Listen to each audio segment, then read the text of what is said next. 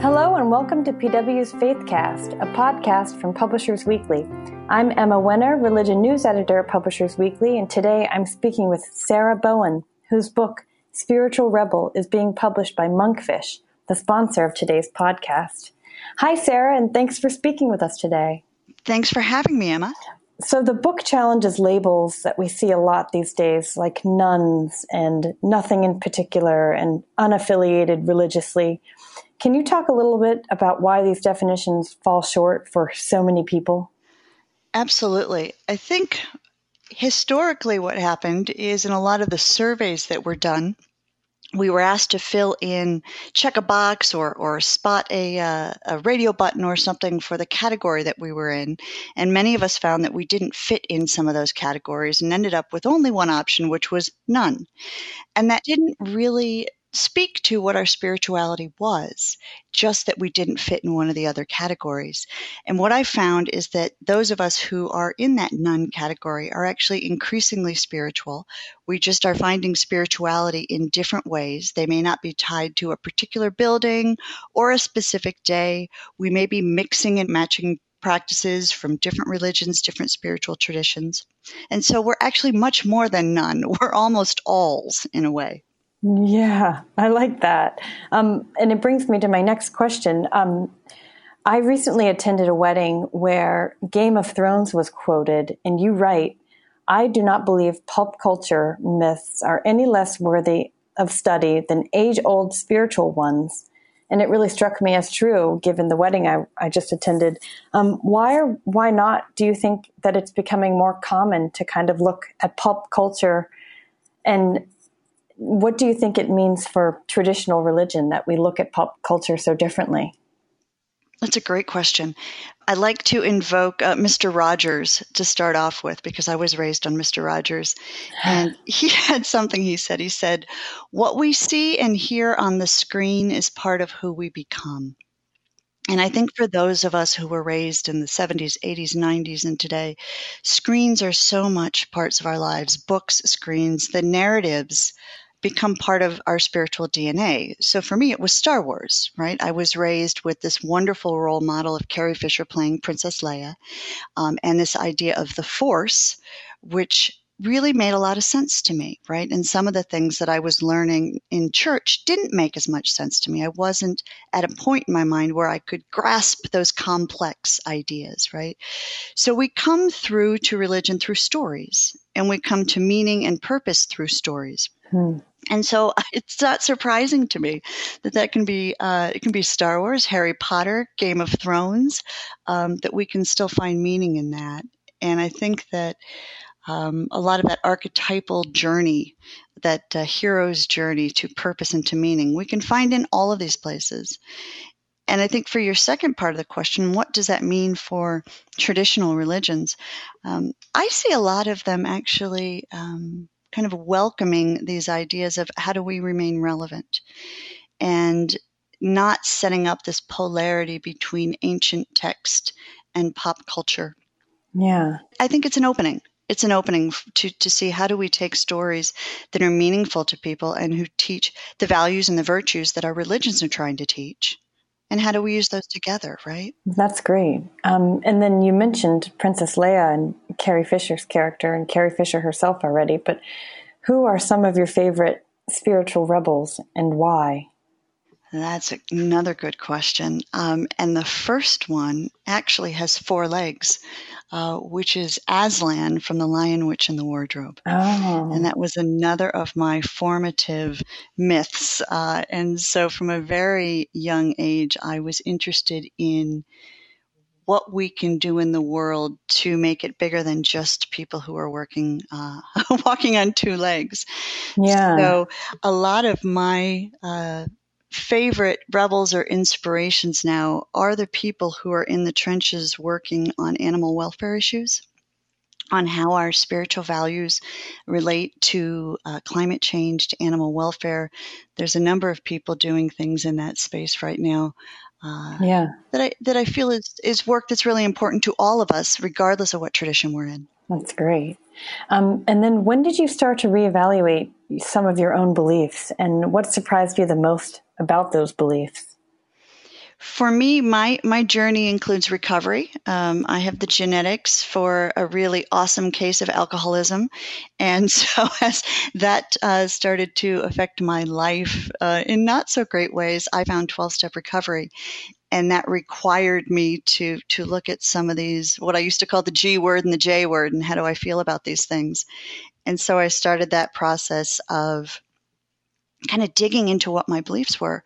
And the biggest surprise to me was there were so many that I had misunderstood, and there were so many that I hadn't reevaluated since I was six or seven years old. Oh, wow. So coming back with adult eyes and the amazing stacks of books we have now and resources and podcasts like this one and the ways that we can really dig into what do I believe? And if I was taught any beliefs that were exclusionary, those are ones I really need to look at. I see. And then you mentioned that you you talk about your own alcoholism and your own spiritual journey. Why did you decide to include those painful parts and those personal parts of it? I think because they are becoming more and more universal. One in eight people right now in the U.S. Uh, meets the uh, categorization of alcohol use disorder, one in eight. And each person who's struggling with addiction also, they say, affects up to four people or more, I would say. So, addiction, alcoholism, food addictions, money addictions, all of these things, social media addictions, anything, these, these are part of our culture right now, right? Yep. This is part of our life. And so, to keep that story hidden or to keep that story separate from our search for meaning and purpose really does a disservice to how we get there and the struggles we have. I see. Um, and then what's really cool about the book is there's a three week, very detailed, very unconventional guide for clarifying beliefs and shedding outdated and harmful ideas about spirituality. Could you give us an example of one of the activities you, you kind of introduce? I could. The activities Monday through Friday are based on cultivating interconnection. And then on Saturdays and Sundays, they're about seva or service and sangha um, or community, right? So there's kind of this, this building of week one, week two, week three on top of each other so that we're doing both what's um, important for our own inner work, but also making sure that we're out within community. But one of my favorite practices is one from Belden C. Lane who uh, taught at Ghost Ranch and has written a number of, of wonderful books on desert spirituality. And he has a practice called Lectio Terraris. And many of us have heard of Lectio Divina, divine reading, or divine seeing, or working with these type of things. And Belden suggests that we take sacred text or books or uh, different types of words into nature and to read them there and to see how it changes based on the environment we're in. Oh, wow. And I find that that's really an amazing practice to just hike up a mountain, or, or if I'm feeling a little less ambitious one day, just walk on a straight path, um, right, with a text, and to see what happens when I read it here. Yeah. Um, with a connection to the trees and to animals and to what's going on around me, instead of on my sofa. Yeah.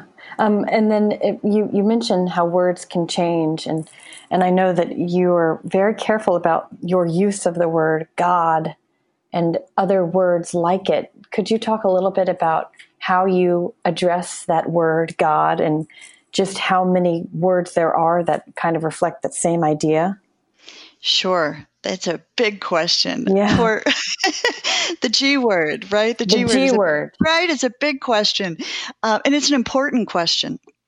And so what I what I had found is that I had some baggage around the G word.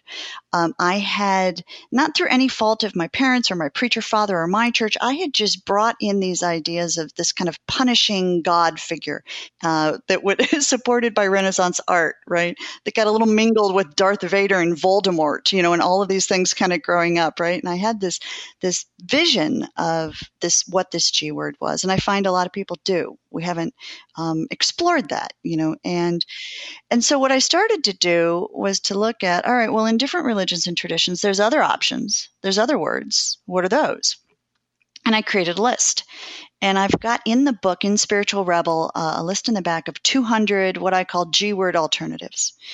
And so that's anything from divine light to goddess to the universe to the great mystery, uh, mother, father, God, consciousness, the force, of course, made the list. Um, but this idea of we use a lot of different words to describe that which is meaningful to us, that which is kind of outside the human ego. And rather than fight about whether these are similar or different, what we can look at is what are what do we gain in connecting to something bigger than just Sarah's little ego, right?